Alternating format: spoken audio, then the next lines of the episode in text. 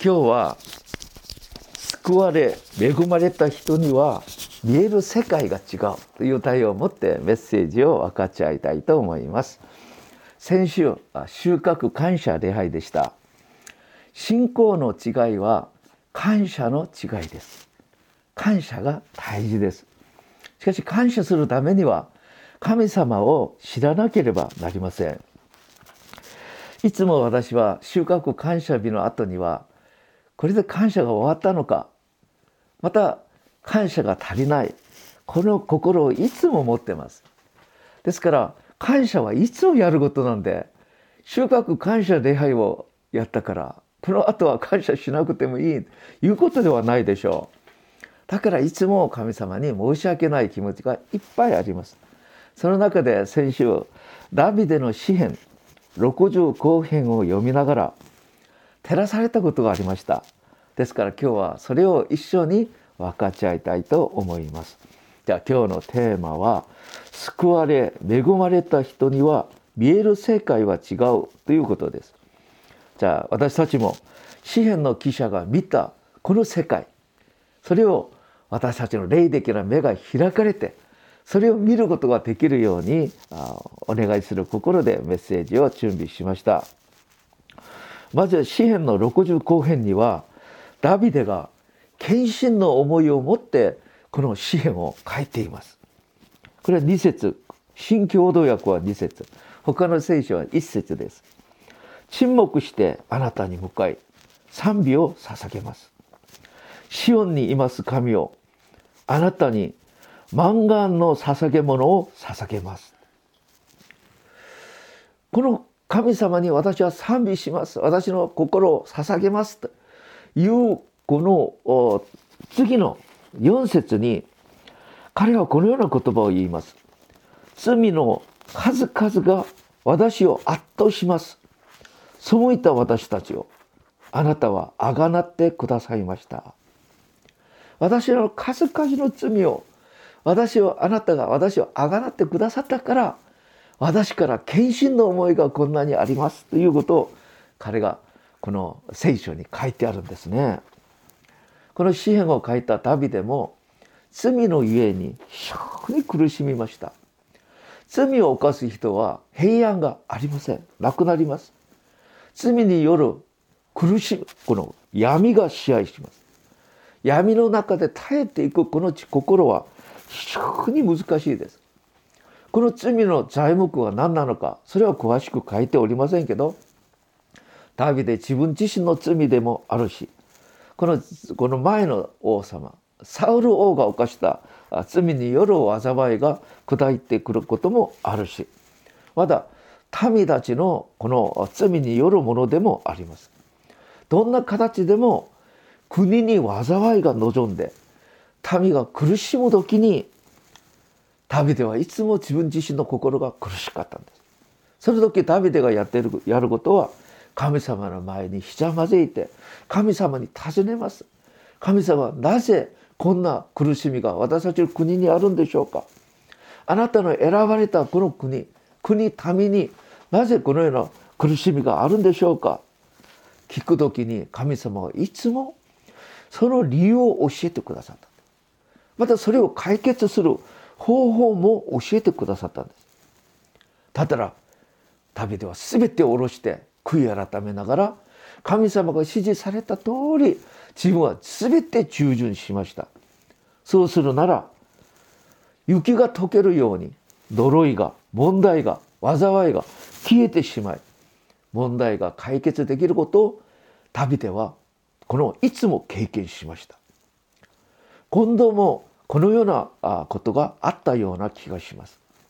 皆さん私たちも大事なことこれなんです。家に何か問題が起こるとか何か私たちに何か良くないことが起こるなら神様に尋ねてみなきゃいけません。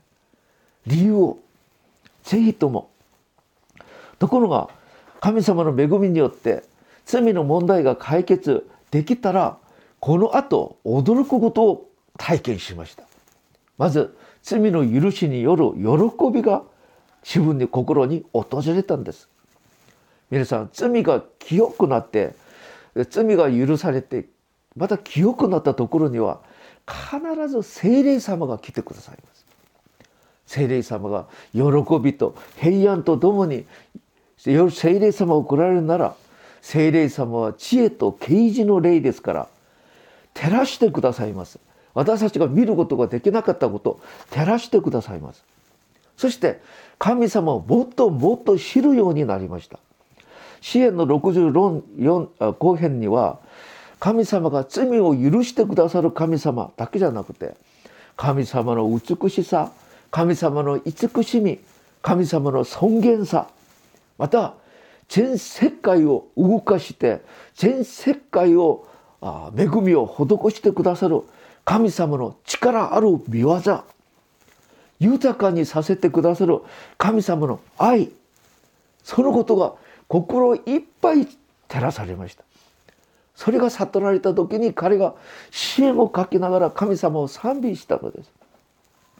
またもう一つ驚いたのはこの世界に対する神様に神様が行われる見業とこの世界がどのように神様に褒めたたえているのか賛美しているのかがふわーっと見えてきたんです。全世界を覆っている神の愛と恵みが照らされながら我が玉いざたたえよおいなる三神を我が玉いざたたえよ。おいなる三神を。自然に心からの賛美が出てくるんですけど皆さんダビデが見たこの場面が何なのか？65編の12節から14節まで私が読んでいます。あなたは豊作のとと年を冠として地に授けられました。この世界を見たらこの全ての農業がうまくできて豊作になってそれが黄色い色で全世界を覆ってます。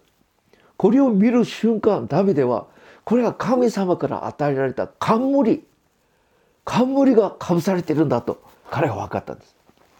あなたが好き行かれた行かれる後には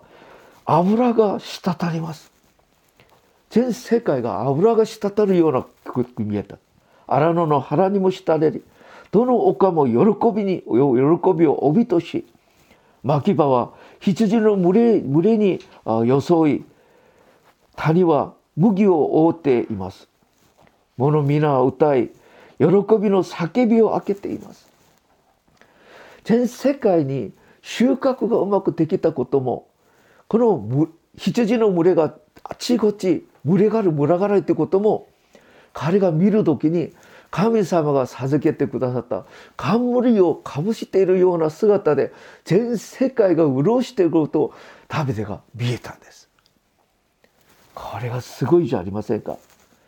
皆さんどう思う私はいつも息子と話をする時息子が腹を立ちながら「神様私は何にもしてくれない」この世の中なんか行きたくない」となんとか いろいろ言いますね。この話を聞いたら私もこの世の中つまらなくなって何か腹が立って嫌になってもうこの気持ちあるんじゃありませんか？この気持ちがすっきり神様の栄光の冠が全世界を覆っているように見えたんです。これが見えたところから私たちの信仰神様に対する献身は始まるんです。以前は全く分からなかった神様を新たに悟るようになった時感謝が出てくるし献身したい思いが思いが出てくるんです。これがダビデがいつも経験したことでした。使徒行伝13章22節に神様が私はエッサイの子私の私の心にかなうものダビデを見出した彼は私を思うところを全て行う神様ダビデを出会った時に私の心にかなうもの彼を通して私がやりたいこと全て行いたいと思われた理由はダビデはいつも神様がやってくださることに対する心に感謝が満ち溢れているところだったからです。信仰の違いは感謝の違いだ。ダビデはいつも悟った心で神様に感謝し賛美したんです。これが神様にどれほど嬉しかったでしょうか。私はこの65編を通して分かるようになった大事なことがあります。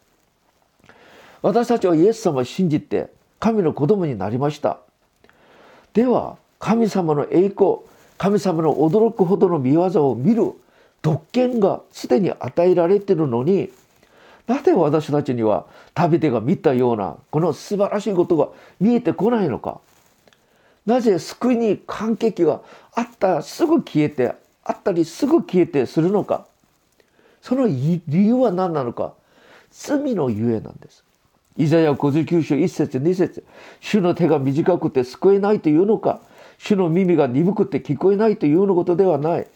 むしろお前たちの悪が神とお前たちの間を下手でお前たちの罪が神の御顔を隠させお前たちに耳を傾けろと妨げているのだ。イエス様を信じるんだと言いながら教会に通いながら神の子供だと言いますけど続けて犯している罪積み重ねているこの罪のゆえに私たちは全てを失うようになるんです。だから持続的に悔い改めて罪を記憶するその働きを絶えずやらなければ神様との関係があっという間に塞がれ喜びと平安が消えてしまい昔のように闇の中で縛られ生きる私たちに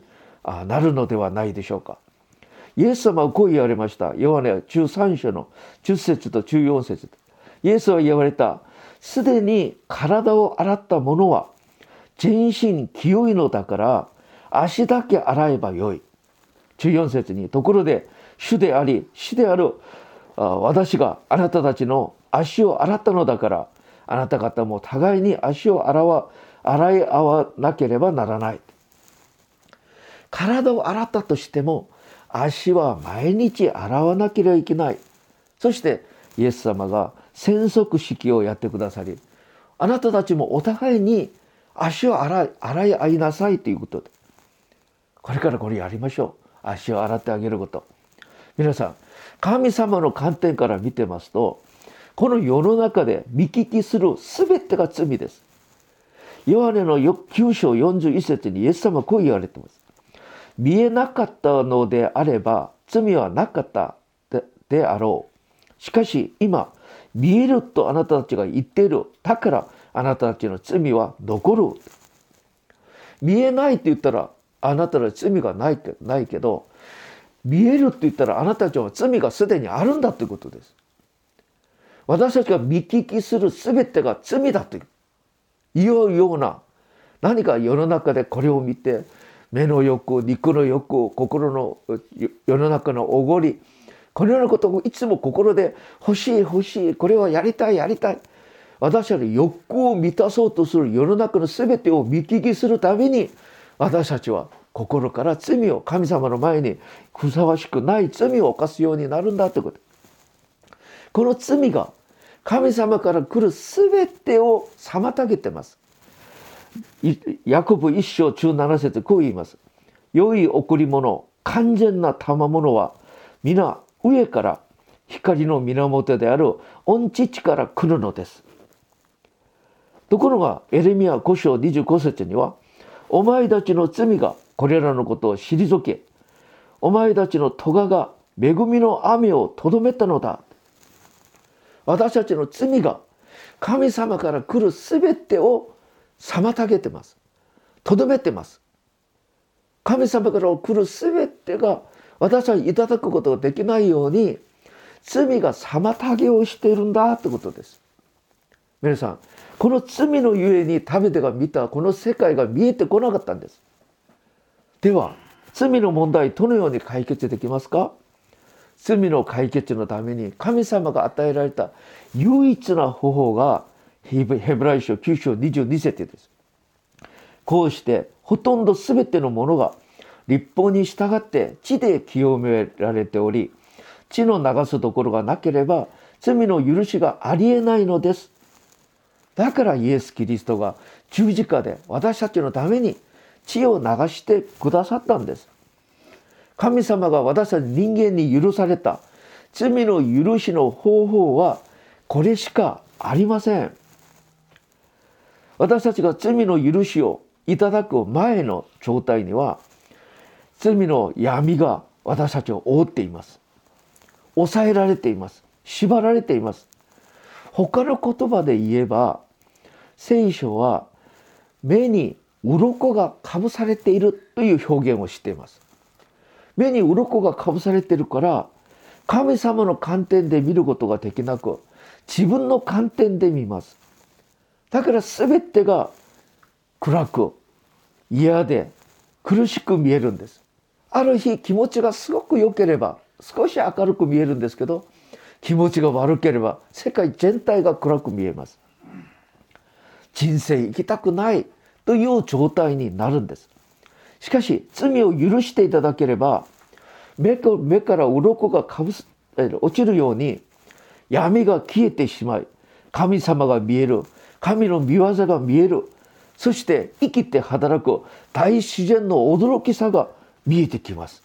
そうするなら感謝と賛美また献身の思いが心から出てくるんです。皆さんこれがどれほど大事なのか。信仰はここから始まるからです。私たちの目から鱗が落ちてますか。今目鱗にかぶされていますか。鱗が落ちなければ神中心的な信仰生活はできません。鱗がついているなら見えるのは全部自分の観点して見るしかないからです。ダビデはある時罪によって闇に覆われていました。しかし罪の許しをいただいて神様と神の御業が見えてくるから彼は喜んで感謝し神様の献身の賛美を捧げているんです。もともと目から鱗という言葉はパウロから出てきました。使徒行伝9章17節18節にパウロはタメスタマスタマスコであイエス様に出会います。光のようなイエス様が照らされた時に彼が目が黒くなりました。馬から落ちました。そして人々に導かれたある人にある家にいる時に神様がアナニアを使わしてアナニアが向こうに行って食べこのパウロの上に手を置いて祈ってあげます。その時パウロは非常に悔い改めながら「神様あなたがどなたですか？あなたが私はあなたが迫害しているイエスだ」と言う。それで自分の心でもう本当に苦しみを感じながら悔い改めている時にアナネガが来て彼の上に手を置いて祈るんです。安心の祈りをする時に目から鱗が落ちるんですそれで彼がよく見て迫害者が伝道者として変わるのです。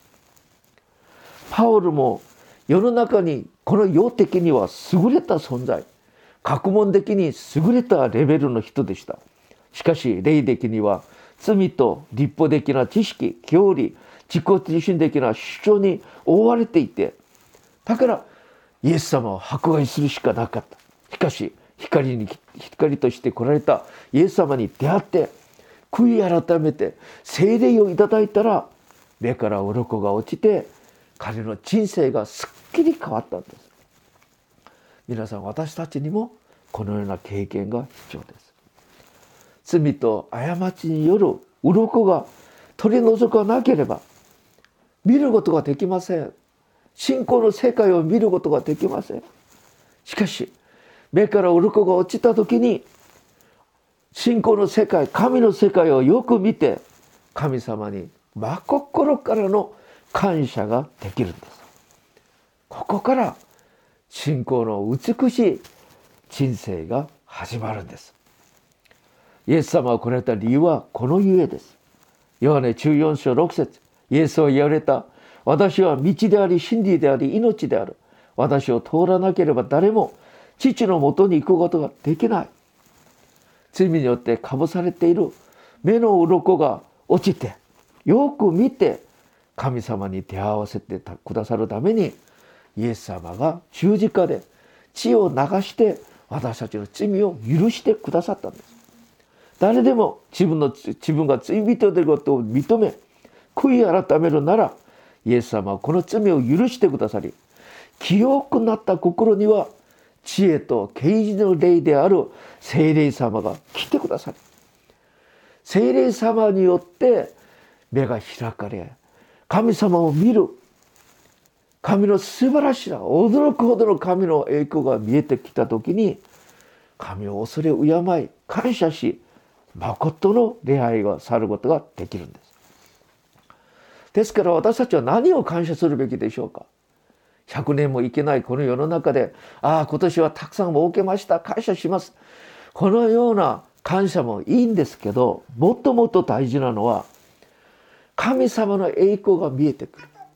また神様が働く全世界の素晴らしい見業が見えてくる。また全世界の大自然が神様をどのように褒めたてるのか見えてくる時に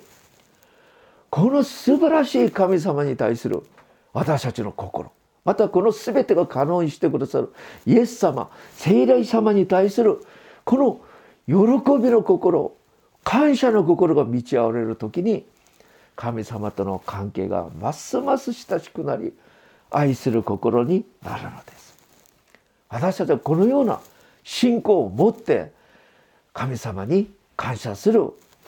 時期になれればと思います。私は今日この言葉をぜひ分かち合いたいんですけど